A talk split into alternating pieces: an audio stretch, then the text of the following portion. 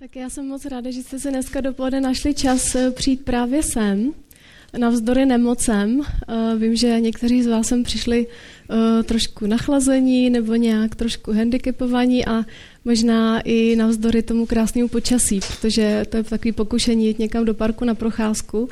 A já věřím, že jste možná přišli právě proto, že to téma je takový lákavý, že je o změně a že začátek toho nového roku, tak člověk tak přemýšlí o svém životě a přemýšlí, co by změnil. A já uh, jsem si říkala, že můžeme zahájit takovou malou diskuzí uh, u těch stolečků, jak sedíme. A kdybyste si navzájem mohli říct, v čem jste se kdy zkoušeli změnit a s jakým úspěchem?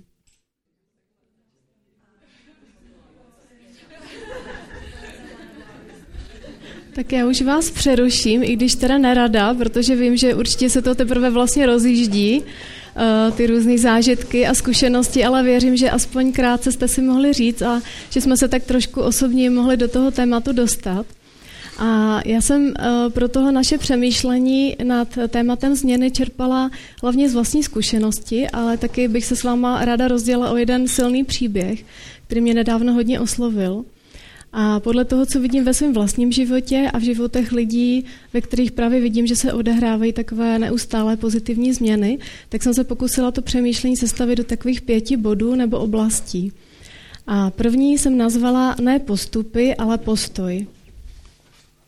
A zhruba před týdnem jsem otevřela blok jedné výživové poradkyně, eh, který vlastně jsem viděla poprvé, nikdy předtím jsem se na to nedívala a hnedka mě tam zaujal jeden příspěvek, který tam dala před Vánocema, no to je vlastně zhruba, předtím, to není před týdnem, ale to bylo už před Vánocema. A eh, vlastně psala o mezilidských vztazích a psala konkrétně o odpuštění. A napsala tam něco, co mě zaujalo. Napsala, Předsevzetí je ztráta času a energie, ale rozhodnutí je vyšší třída. Tak nechci teď schodit, jak tady Zdeněk mluvil o předsevzetích. Eh, možná jsme zvyklí to prostě jenom jinak pojmenovat, ale mě zaujal právě ten rozdíl.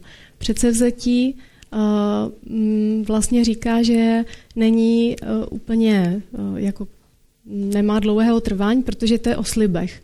O slibech sobě nebo druhým lidem ale říká, že rozhodnutí na rozdíl od předsevzetí je pevné, protože vychází ze srdce z vlastní mysli. A mě to zaujalo kvůli tomu, že jsem si říkala, že dneska uh, bych nechtěla úplně mluvit o nějakých postupech, ale spíš o postoji. A mm, ne možná úplně dávat návody, jak se změnit, ale uh, motivovat právě k rozhodnutí. A proč? Protože rozhodnutí si myslím, že se vyznačuje tím, že pro tu změnu jsme ochotní udělat cokoliv, vlastně cokoliv, co to bude stát, aby se daná změna mohla uskutečnit. A nedíváme se na ty náklady. Máme před očima ten možný výsledek. Takže otázka, o které jsme diskutovali nebo jsme se sdíleli, byla, kde jsem se snažil, snažila změnit a jak se mi to dařilo. A další taková otázka eh, pro nás, eh, kterou bych ráda položila, kde teď se zkouším změnit. Možná se snažím změnit svůj vzhled, Zdeněk už tady naznačoval vlastně spoustu oblastí, anebo právě vztahy, mezilidský vztahy, rodinný vztahy, partnerský vztah k dětem, nebo třeba kariéru. Chci prostě postoupit dál v tom kariérním žebříčku, možná si chci zvýšit sebevědomí, nebo mín se hněvat. Toužím po změně v mém charakteru. Co to je teďko pro mě, co to je pro každého z nás? Že věřím, že jsme sem s něčím přišli, takže kde se my teďko chceme změnit? Ale třetí otázku, kterou bych ráda položila, proč se vlastně chceme změnit? Co od té změny očekáváme? Protože ta změna je jenom prostředek, ona k něčemu vede. A tady budu možná trošku spekulovat, ale právě vycházela jsem z toho, jak je to u mě, po čem vlastně toužíme, když toužíme po změně. A dovolím si říct, že po svobodě. Že vlastně toužíme po svobodě. A možná, kdyby se nás někdo zeptal, proč toužíš po změně, tak bychom řekli, no, aby můj život fungoval. Vlastně, aby byl v pořádku, aby fungoval. Ale proč vlastně chceme, aby náš život fungoval? Protože když náš život funguje, tak věříme, že nám to přinese určitý pokoj. A proč chceme prožívat pokoj? Proč je pro nás vlastně pokoj důležitý? Protože pokoj znamená spočinutí. Spočinutí od určitého pachtění. Um, ti, kdo prožívají pokoj, tak můžou spočinout a být svobodní od nároku, který tenhle svět na nás má, od nároků lidí, ale taky od nároků, který máme na sebe my sami. A teď nemluvím o spočinutí ve smyslu nějakého nic nedělání nebo, uh, nebo nudy nebo nějaké strnulosti, uh, ale mm, spočinutí ve smyslu vnitřní rovnováhy, vnitřního klidu. A je to takový pokoj, který vlastně z nějšku nic nemůže narušit a přináší do našeho života stabilitu. Takže mm, troufám si říct, že my vlastně toužíme po těchto věcech, když toužíme po změně nebo když chceme nějakou změnu. Ale kde vlastně tuhle rovnováhu, pokoj, stabilitu a svobodu najít? A přicházíme ke druhému bodu a ten jsem nazvala ne vnější, ale vnitřní. A v Biblii je takový jeden verš, moudrý verš, který říká, že ze srdce vychází život. Že vlastně všechno, co žijeme na venek, je důsledkem přesvědčení našeho srdce.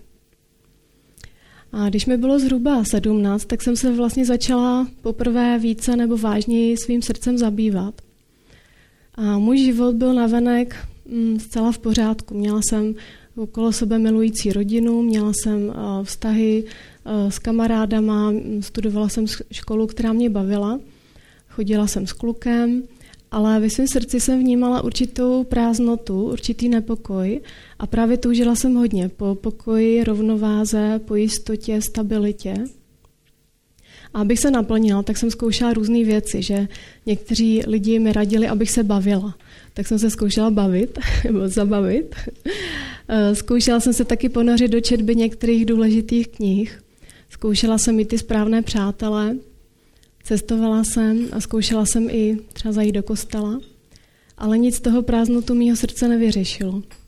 A potom, to už mi bylo kolem 20, jsem poznala jednu dívku a ona byla taková trochu jiná než ostatní, nebo hodně jiná než ostatní. A bylo to na grafické škole, která se potom pro mě stala fakt takovým, nebo to studium potom se stalo pro mě takovým obdobím radosti a, a plnosti. A tady z té dívky čišel klid a, a nebyl to takový ten stoický, abstraktní klid, kdy jakoby člověku je všechno jedno, ale ona právě byla hodně zainteresovaná do životu druhých lidí a vnášela tam uh, takový vědomí vlastní hodnoty, přijetí i praktickou moudrost a pomoc. A tahle dívka mluvila o Bohu a mluvila konkrétně o Ježíši. V té době jsem tomu moc nerozuměla, a trvalo ještě tak zhruba rok, než jsem mohla prožít osobně, co Ježíš řekl o sobě a co slíbil vlastně každému člověku, který k němu osobně přijde. On řekl, poznejte pravdu a pravda vás osvobodí. Když vás syn osvobodí, budete skutečně svobodní. A mně se zdá, že jsme často přesvědčeni, že když se změní něco vnějšího, tak se změní i nějak právě ty věci v našem srdci. A tak se snažíme různé vnější změny v povolání, ve vztazích, ve svých návicích v jídle, eh, v cestování nebo jiných koníčcích. A neříkám, že tyhle změny jsou špatný nebo neúčinný, oni často jsou i důležitý, protože oni vytvoří to prostředí, třeba i pro tu vnitřní změnu, ale ale naše zkušenost nás učí, že vlastně tyhle ty věci sami tu změnu vnitřní, po který toužíme, nepřinesou. A že je to spíš naopak, že uh, ta změna vychází opravdu zevnitř, že naše chování vychází potom z našeho srdce.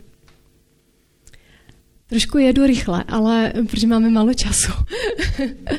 a říkala jsem si, aby jsme to, um, aby jsme to dobře, dobře stihli, tak um, Mm, trošku možná, trošku to tempo je rychlejší, ale věřím, že to, že to dáme. A uh, tak se dostáváme k tomu třetímu bodu a ten jsem nazvala ne něco, ale někdo. A ráda bych se s váma právě podělila o jeden příběh, který mě uh, hodně zasáhl. Uh, přes Vánoce jsem se nějak dostala vlastně teď k té knížce Nezlomný a možná jste někteří viděli film, ten první film od eh, Angeliny Jolie určitě je akční, já jsem ho neviděla, ale prý úplně neodpovídá té skutečnosti. Potom byl ještě natočený další, který jsem taky neviděla, ale četla jsem tuhle knihu a potom jsem zjišťovala z různých dalších zdrojů informace o, o tom zajímavém člověku, o kterým tahle kniha je. Nevím, jestli jste někdy slyšeli jméno uh, Louis, Louis Zamperini. Já jsem do té doby to nikdy neslyšela, taky možná i proto, že se nezabývám sportem. Ale Louis Zamperini byl syn italských přistěhovalců, narodil se ve státě New York, ale většinu svého života prožil v Kalifornii. A od malička, ten Louis je ten menší, tady na té fotce, a od malička byl hodně živý kluk, nic pro ně nebylo problém a často uh, vlastně mezi jeho aktivity patří takový, bychom to asi nazvali výtržnictví. Takový dokonce uh, jsem se dočetla, že když něco nebylo přivázaný nebo přikovaný, tak prostě byl schopen ukrást úplně všechno. Takže při policii u nich byla obden. A byl takový vůdce party a určitě se to i dělo i jako proto, že uh, se mu vysmívali za jeho italský původ. Bylo to jinak než dneska. Dneska si myslím, že i američani jsou vlastně uh, oslněni Itálií, ale tehdy to tak nebylo. A už na střední škole začal vynikat v běhu a jeho starší bratr Pete se rozhodl ho trénovat, protože pochopil, že ta jeho energie se musí někam nasměrovat, jinak on bude mít v životě problémy. A brzo se stal jedním z nejrychlejších běžců nejenom na té střední škole, ale i ve státě. A v roce 1936 se zúčastnil olympiády v Německu jako 19-letý. Nevím, jestli do té doby určitě nevím, jestli ještě potom byl to vlastně nejmladší věkový reprezentant USA, který kdy uh, vlastně na olympiádě závodil. Skončil osmý ale uh, jeho výkon tam oslnil tím, že on měl prostě úžasný finish. Já teda nejsem nějaký jako velký sportovní fanoušek, ale uh, pochopila jsem, že to bylo něco jako oslnivého, že on, on potom prostě tam zabodoval a tenkrát tam byl už přítomen teda Hitler, který mu pogratuloval, uh, i když neskončil na prvním místě, ani třeba na druhém. A v té době mu bylo 19 let a netušil, že brzy narukuje do armády. Ještě řeknu jenom tak pro zajímavost. V roce 1938 se účastnil uh, Louis uh, takového národního závodu na jednu míli a vytvořil tam rekord, doufám, že to řeknu dobře, 4 minuty 8,3 sekundy. Je to takhle možný? Na jednu míli. a uh, to navzdory tomu, že vlastně několik závodníků, spoluzávodníků se předem domluvilo a protože už cítili v něm takový ohrožení jako rivala, tak se domluvili, že vlastně tím hřebama na těch tretrách mu jako poškodí nohu, což se teda podařilo, ale on stejně zvítězil a vysloužil si přes, přezdívku Tornados Torrens. Torrens bylo město, ve kterém žil. V roce 1941 uh, eh, Louis Zamperin narukoval k letectvu a vedl se mu dobře, protože byl velmi odvážný a nic pro něj nebyl problém. Ale v roce 1943 byl jeho bombardér těž, těžce poškozen Japonci a osm členů jeho posádky zahynulo. Bylo to hodně takový dramatický a, a Louis se ocitl se dvěma dalšíma přátelama uh, spoluletcema v záchranném člunu, vlastně úplně na širým tichým oceánu. A myslím si, že podle toho, jak jsem to četla i v té knize, že jenom těch 47 dní, kdy oni strávili na širém moři bez jídla a bez pití, tak by vydalo jenom samostatně na filmový scénář, protože do té doby, a nevím, jestli potom se někomu podařilo, to, co se někomu podařilo přežít, bylo uh, 34 dní. Oni si tehdy mysleli, že 25, ale vlastně nevěděli ještě o nějakých lidech, tehdy v té svojí situaci, který ve skutečnosti přežili 34 dní na širém moři bez jídla a bez pití, ale oni tam strávili 47. A prostě tam byly neuvěřitelné útrapy, například i to, že Japonci eh, se snažili jako odstřelovat eh, z bombardéru, protože je objevili a věděli, že jsou to nepřátelé a vlastně oni to přežili. A to ještě nevěděli, že vlastně když eh, to přežiju, tak je čeká něco mnohem horšího. A to bylo japonské zajetí. A v tomto zajetí Louis eh, strávil dva a půl roku a to utrpení, který tam, mm, který tam bylo, tak vlastně je nepopsatelný. Že mm, člověk vlastně mm, jako četl o takovém trýznění fyzickým i psychickým a byl tam zvlášť jeden voják, vlastně on neměl vyšší hodnost, ale byl v podstatě takovým neformálním velitelem eh, toho, eh, myslím, že to byl první nebo druhý ten internační tábor, do kterého se dostal. On je, on je vlastně eh, ten druhý z leva. A tomuhle tomu vojákovi přezdívali vězni Bird a on nedosáhl vyšší hodnosti a tak se mstil na těch důstojnících, kteří tam byli uvězněni. A, zr- a nejvíc se zdálo, že na tom Zamperinem, protože uh, on dosáhl prostě v životě už nějakého úspěchu, takže speciálně jeho velmi terorizoval. A mm, on třeba jako vzpomínal na to, jak ho, jak ho zmlátil jednou páskem s takovou železnou sponou a vlastně on přestal úplně slyšet na jedno ucho. A byli tam prostě, mm, brali mý jídlo a, a takový psychický teror. A on to přežil. E, ještě s jedním tím přítelem, e, e, se kterým byl i na tom záchranném člunu. Jeden z nich tam zemřel vlastně vyčerpáním už na tom člunu. Když se Louis vrátil z války, tak to vypadalo nejdřív, že to je v pořádku, že byl vlastně relativně zdravý, že ještě, ještě v Japonsku několik měsíců strávil jenom tím, že se dával dokupy, aby se před rodinu neukázal v tom stavu, ve kterém vyšel z toho tábora. A jako třeba i dělal vtípky a tak a vypadalo to, že, že bude vést normální život, docela brzy se oženil a mm, založil rodinu, ale zanedlouho začaly velké problémy. On začal pít a začal mít ten posttraumatický uh, syndrom uh, a ve snech se mu zjevoval ten bird a mučil ho. A podle jeho slov měl jenom jedinou myšlenku a to bylo na vraždu. Prostě si jakoby usmyslel, že dokud nezavraždí tohle člověka, tak jeho život nemůže být znova v pořádku. A o tomhle období svého života Louis řekl, Vše, co jsem věděl, bylo, že nenávist byla smrtící, tak jako jakýkoliv jiný jed a neprospívala nikomu. Bylo třeba ji mít pod kontrolou a eliminovat ji, pokud to šlo. A cítil, že jenom vražda by mu mohla ztrátit, vrátit ztracený klid a v noci se budil v úzkostech a přes den to řešil alkoholem, který eh, ústil do agrese a až tak to šlo daleko, že jeho žena už neviděla jiný východisko než rozvod, takže požádala o rozvod.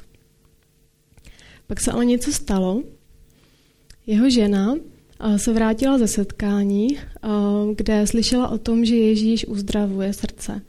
A podle jejich vlastních slov se setkala s Bohem. Prožila něco, co způsobilo, že stáhla tu žádost o rozvod. A Louis toho byl zmatený, protože jeho žena nebyla člověkem, který úplně vybral víru nějak niterně vážně a najednou to byly změny, které si nedovedlo vysvětlit. A tak trochu ho donutila, aby s ní šel na setkání, které tehdy vedl eh, Billy Graham, což eh, byl i kazatel, který se setkal s několika americkými prezidenty. A poprvé se nic nestalo. Louis odešel z toho setkání ještě dřív, než mohl nějak vnitřně zareagovat na to, co eh, Billy Graham řekl. Ale po druhé, eh, na druhém setkání, eh, ta slova Grahama ho zasahovala hluboko v jeho nitru. A já přečtu přímo z té knížky, co on vlastně, jak on to prožíval. Louis byl jako na skřipci. Vzpomněl si na den, kdy s pomalu umírajícím filem vpluli do rovníkových tišin. Obloha nad nimi byla jeden velký vír světla. Zrcadlila se v nehybné mořské hladině, jejíž jednolitost jen tu a tam narušila vyskakující ryba. Tenkrát se ho zmocnila posvátná hrůza a nebyl schopen slova. Zapomněl na žízeň a na hlad, zapomněl, že umírá. Cítili jen vděčnost. Toho dne uvěřil, že všechno, co je obklopuje, je dílo nekonečně velkých dobrotivých rukou, dar smilování. V letech, která následovala, tu myšlenku v sobě potlačil. Graham pokračoval. Mluvil o Bohu přicházejícím na zem skrze zázraky a o nekonečném požehnání, které dává lidem sílu překonat jejich utrpení. Bůh koná jeden zázrak za druhým, pravil. Bůh říká, když budete trpět, já vám dám milost síly pokračovat dál. Louis se přistihl při myšlence na ten okamžik, kdy se probral v, potáci, v potápějícím se trupu bombardéru. Na dráty, které ho ještě před malou chvílí svírali a najednou zcela nevysvětlitelně zmizely a vzpomněl si na japonský bombardér nad čluny, na to, jak je zasypal střelami a přesto je žádná kulka nezasáhla. Ani Fila, ani Meka. Ocitl se ve světech plných nesnesitelné krutosti a přes veškeré utrpení všechno přežil. Znovu a znovu se vracel k těmto vzpomínkám a dokázal najít i jediné vysvětlení, kdy se nemožné může stát možným. Co Bůh od lidí žádá, říkal Graham, je víra. To, že ho nevidíme, je nejopravdovější zkouškou víry, aby poznal, kdo ho vidí, učinil se Bůh neviditelným. A po tomhletom druhém setkání uh, vlastně Lois pozval uh, Ježíše do svého srdce. A to, co se potom stalo, tak popisuje následovně. Čekal jsem. A pak, přesně tak, jak slíbil, vešel do mého srdce a do mého života. Ten okamžik byl víc než pozoruhodný. Byl to nejrealističtější prožitek, jaký jsem kdy měl. Nejsem si jistý, co jsem očekával. Možná, že se mi před očima odhraje můj život, nebo moje hříchy, nebo záblesk velkého bílého světla. Možná jsem čekal, že budu v šoku, jako když vás zasáhne blesk. Necítil jsem ale žádné zvláštní vzrušení, jen lehkost a klid, který mě zabalil a který znamenal, že Kristus vešel do mého srdce. A potom se mu začaly vybavovat události, na které už zapomněl. Třeba když byli na tom záchranném člunu, tak on slyšel takový zvláštní zpěv a usoudil, že to musí být andělský zpěv, který mimochodem, a je to takový zajímavý, že, že uh, slyšelo více lidí v takových vypjatých situacích, třeba různí misionáři, uh, kteří byli v odlehlých uh, končinách. Um, a jak se tam modlil, že pokud ho Bůh zachrání, tak mu bude sloužit. A nebo jak se modlil v táboře, aby mu Bůh dal sílu překonat všechno to utrpení, které denně podstupoval. Vlastně najednou uviděl, jak ho Bůh celou tu dobu k sobě přitahoval. A taky jeho rodina se za něj celou dobu modlila. Jeho matka nikdy nepřijala tu zprávu o jeho smrti, která se k té rodině dostala, i když to nebyla pravda. A Louis Zamperini skutečně začal Bohu sloužit On založil dokonce takový tábor pro problematické kluky nebo kluky z problematických rodin a z různých těžkých podmínek, které měli mm, problematické chování a učili různým dovednostem v přírodě a sdílel s nima svůj příběh. A mnoho z těchto těch eh, kluků vlastně odešlo z toho tábora nebo kempu proměněných. A Louis se dožil 97 let a do pozdního věku byl zván na zahajování různých důležitých sportovních událostí a byl taky až do své smrti znám jako člověk naděje a člověk uh, aktivního života a takového velkého, širokého úsměvu. Tady vidíte, že uh, tohle myslím někdy v 90. Tam jsem četla, že se začal učit na skateu a že říkal, že lidi zastavovali a dívali se z okýnek a říkali, jakože co to je, to není možný.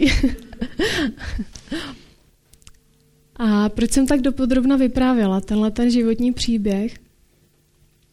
Že možná právě v našem životě teďko něco, eh, kde potřebujeme prožít tu lehkost a ten zabalující klid, jak on to popsal, klid, který mě zabalil. A možná jsme už přestali věřit, že právě v téhle věci je to možné, že v téhle věci je změna možná. A tak se dostáváme ke čtvrté části, kterou jsem nazvala Ne sám, ale s ním. A uh, Luizovi nebo Louiemu uh, Zamperinimu uh, se jednou jeden novinář při uh, interview, které s ním dělal, svěřil, že si myslí, že hodně lidí nechce přijít ke Kristu proto, že se bojí, že by nedokázali žít křesťanským životem. A Louis mu na to řekl, není to o dokonalém životě. Kristus slíbil, že nám pomůže. Řekl, pozvednutě pravicí své spravedlnosti. Pokud máš v životě problémy, uval je všechny na mě, protože já se o tebe postarám. Pokud se budete snažit obstát sami, padnete. Pán říká, opři se o mě celou váhou. A potom, co uh, pozval uh, Krista do svého života, tak Loj uh, prožil vlastně zázrak, prožil úplné odpuštění těm svým věznitelům a vlastně prožil to bezprostředně potom, co byl na tom setkání s Billy Grahamem a co, um, co vlastně uvěřil v Boha a řekl, moje odpuštění bylo tak autentické a úplné, že jsem se těšil na setkání s každým z nich. Toužil jsem se jim podívat do očí a neříct jen odpouštím ti, ale říct jim o největší události odpuštění, kterou kdy svět poznal, když šel Kristus na kříž a na vrcholu smrtelné agonie byl schopen říct o svých popravčích. Odpustím otče, neboť nevědí, co činí. A on potom dokonce napsal, mm, nevím, kolik mu bylo, ale, ale um, jenom tak jakoby faktograficky, že, že ten Bird vlastně mm, přežil i ty váleční soudy a, a stíhání válečných zločinců, protože se ukrýval v horách a uh, všichni si mysleli, že spáchal sebevraždu, protože se našlo nějaké tělo někde v jeskyni a mysleli si všichni, že to bude on, ale on to přežil a, a Louis se dozvěděl, že on žije uh, ještě za prostě nějakou dobu. A on se rozhodl, že mu napíše dopis, takže mu napsal dopis uh, takový, kde vlastně podobné věci říká, jak jsem teďko četla. A potom ho po někom poslal, vlastně původně se dokonce měli setkat, ale, ale potom ten Bird z toho z nějakého důvodu uh, ucouvl uh, a on nedozvěděl se, co, co bylo, když si třeba přečetl ten dopis, ale, ale poslal mu takovýhle dopis. A my jsme, není to tak dlouho, měli takové setkání tady na téma svoboda a já jsem tady pouštěla, já jsem to uváděla, to setkání, a pouštěla jsem tady takový video let Orla. Já jsem si říkala, že už to tady nebudu teďko pouštět, ale vlastně nebyla tam žádná hudba, nebyly tam žádný až tak zvuky, jenom tam bylo to šumění těch křídel. Nějakou dobu jsme se na to tady dívali, jak ten orel prostě letí a jak máte nadhled a pod ním ubíhá krajina a jenom je tam, jenom je tam to plachtění, to vznášení. A více, více z vás potom za mnou přišlo a říkalo, že vlastně to bylo hrozně silný, ten obrázek, protože mluvili jsme o tématu svobody. A pro mě pořád to je eh, taková silná ilustrace volnosti a nadhledu a takové krásy, rovnováhy. A v Biblii, konkrétně u proroka Izajáše ve starém zákoně, čteme takovéhle pozbuzení. Což pak nevíš, což pak si neslyšel, hospodin Bůh věčný, stvořitel končin země, není zemdlený, není znavený, jeho rozumnost vystihnout nelze. On dává zemdlenému sílu a dostatek odvahy bezmocnému. Mladíci jsou zemdlení a unavení, jinoši se potácejí, klopítají, ale ti, kdo skládají naději v hospodina, nabývají nové síly, vznáší se jak orlové, běží bez únavy, jdou bez umdlení. Takže ti, kdo svou sílu hledají v Bohu, tak i když jsou unavení a zemdlení, tak se mohou znášet jako orlové. A já jsem přemýšlela uh, o svém životě, z čeho jsem já nejvíc unavená. A zjistila jsem, že z toho, jak se svůj život snažím zvládnout sama. Jak se snažím něco dokázat. Ostatním sobě vlastně obstát. Jak se rozhoduju obstát. Tak z toho jsem vlastně nejvíc unavená. Um, tenhle verš vlastně říká něco jiného. On vlastně říká, že my se můžeme rozhodnout pro něco jiného. Že my se můžeme rozhodnout pro důvěru. Vlastně tomu, kdo nás může udržet.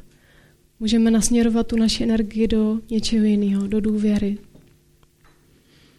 A ku podivu všechny, všechny biblické verše, které se mě vybavily, když jsem připravila tady to setkání, tak zapsal prorok Izajáš. Jsem si říkala, že ho musím víc prostudovat. A on taky zapsal, že Bůh řekl, neboj se, vždyť já jsem s tebou. Nerozhlížej se úzkostlivě, já jsem tvůj Bůh. Dodám ti odvahu, pomocí ti budu, budu tě podpírat pravicí své spravedlnosti. A vlastně takový vyznání, co Izajáš řekl Bohu, stvoření opírající se o tebe chráníš pokojem. Pokojem, neboť v tebe doufá. Doufejte v hospodina věčně, neboť hospodin jen hospodin je skála věků. A když žijeme s Pánem Bohem, tak to neznamená, že náš život je úplně vyřešený a teď už eh, půjdeme jenom v vítězství k vítězství a nic člověk nebude řešit, ale znamená to, že nemusíme bojovat sami. A vítězství je zaručeno, ale ne našima silama, ale tím, kdo už jednou zvítězil a vybojoval to na kříži. A nezáleží, jestli v tuhle chvíli máme nějakou zkušenost s Bohem, anebo ještě vůbec žádnou. A, mm, můžeme žít s Bohem už několik let, anebo jsme ještě s ním neměli a, žádný kontakt, ale rozhodující je, jestli se pro víru rozhodneme dneska. Jestli dneska se rozhodnu pro víru. A možná to bude vypadat jinak, než jsme si představovali, ale možná náš život má vypadat jinak, než jsme si ho představovali.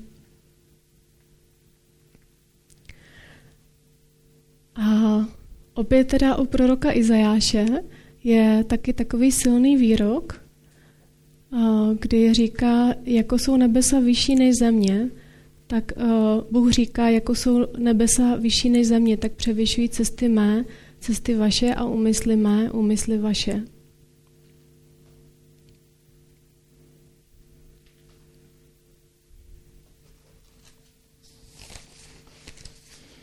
Já teď udělám takový nečekaný přechod k filmu Čelisti.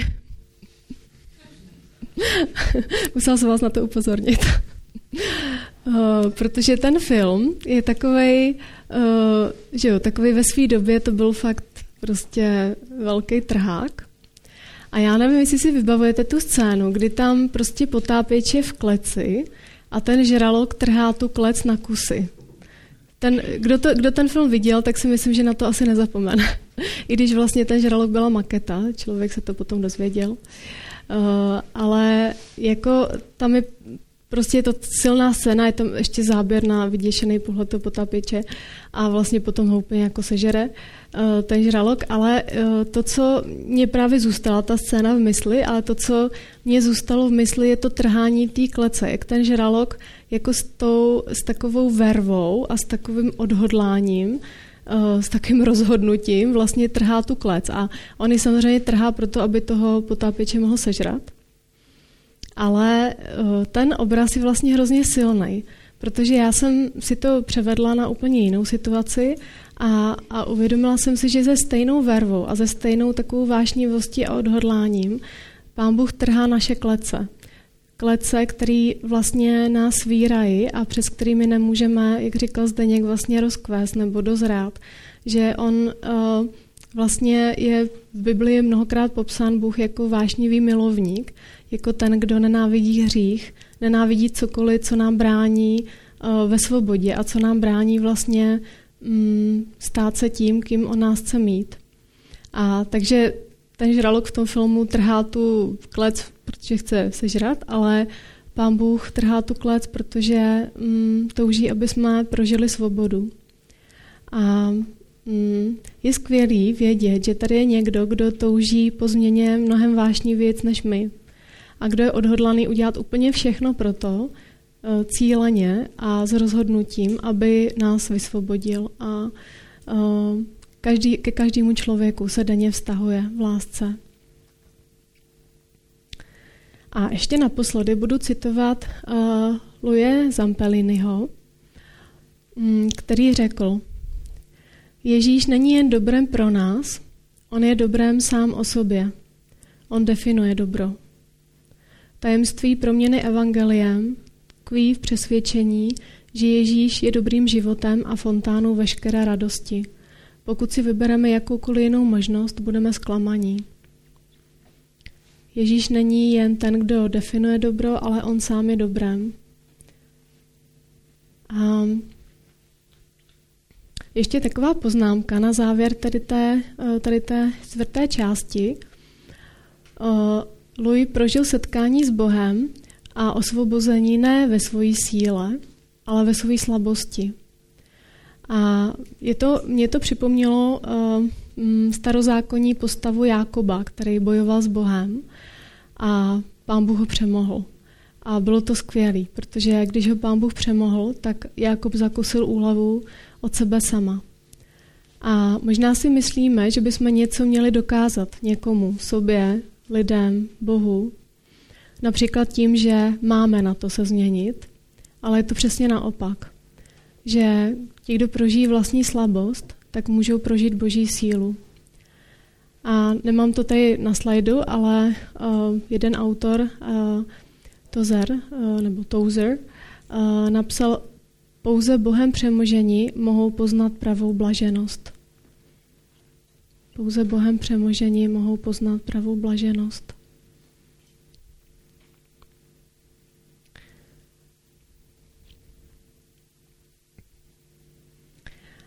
A dostáváme se k pátému bodu, nebo k páté poslední části, která je jenom taková kratička, možná jenom takový podnět nebo pozbuzení. Nazvala jsem ji ne hned, ale postupně. A to jenom to, že bych řekla, že za skutečnou proměnou nebo v cestě za skutečnou proměnou nejsou žádné zkratky. A když někdo řekne, teď jsem zrovna četla na jiném takovém blogu nebo, nebo webu, že, že prostě přijedete a během týdenního kurzu všechno se změní, váš život se změní, všechno bude v pořádku, líp začnete vidět. A tak jsem si říkám, hm, tak to je zajímavý. Uh, u mě jako žádný z takovýchhle uh, rychlé cesty teda nebyly, a, ale věřím, že když uděláme krok, jeden krok, třeba i malý krůček, tím správným směrem, tak potom bude následovat další a další a další. A my vlastně zjistíme, že za nějakou dobu jsme úplně jinde. A my třeba toužíme být někde a říkáme si, to bude strašně dlouhá a problematická cesta, já se tam snad nikdy nedostanu. Ale když uděláme ten jeden krok tím směrem, tím správným směrem, tak vlastně my tam postupně se posouváme. A zjistíme najednou, že třeba už něco nemusíme dělat, nebo třeba jinak uvažujeme. A tak věřím, že to je podobný fakt, jak když se loupe cibule, že, že prostě když sloupneme tu jednu šlubku, tak pořád ta cibule vypadá stejně, pořád vypadá stejně veliká, jak kdyby se vůbec nic nestalo, ale ve skutečnosti je o trošku, o trošku menší a vlastně my postupujeme víc k jádru.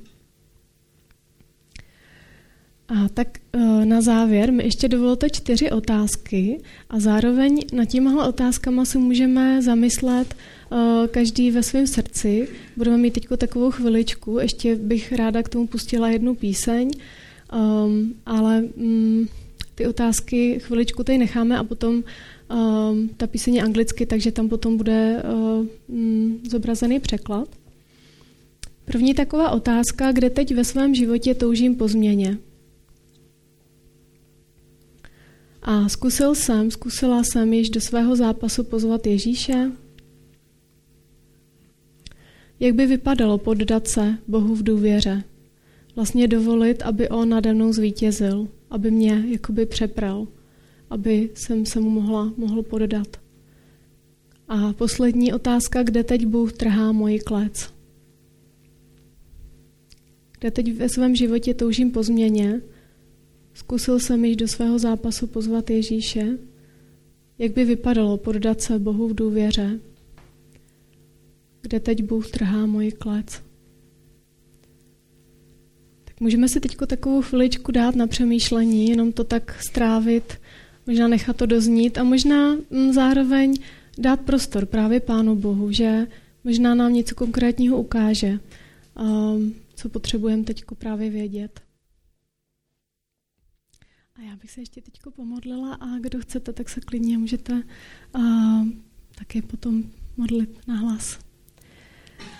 Moc díky, pane, za tvoji lásku a moc díky za to, že ty jsi skutečně udělal všechno pro to, aby my jsme mohli žít naplno. A děkuji za to, že pro tebe není problémem vůbec nic v našem srdci, ani naše minulost, ani třeba naše obavy z budoucnosti, a, a ani naše přítomnost a, a ty vidíš, co našem srdci brání růstu a děkuji za to, že a, ty máš větší moc, než, a, než, je, a, než jsou ty překážky a, a děkuji za to, že ty jsi všechno udělal pro to, aby, aby my jsme mohli žít. Prosím, pane, za každého z nás, kdo jsme tady, a prosím za to, aby si nám připomínal právě ve chvílích takových pochybností, eh, jestli vůbec se to někdy změní, anebo takového největšího zápasu, anebo prostě i během dnešního dne. Prosím za to, aby se nám připomínal, že ty jsi tady. Amen.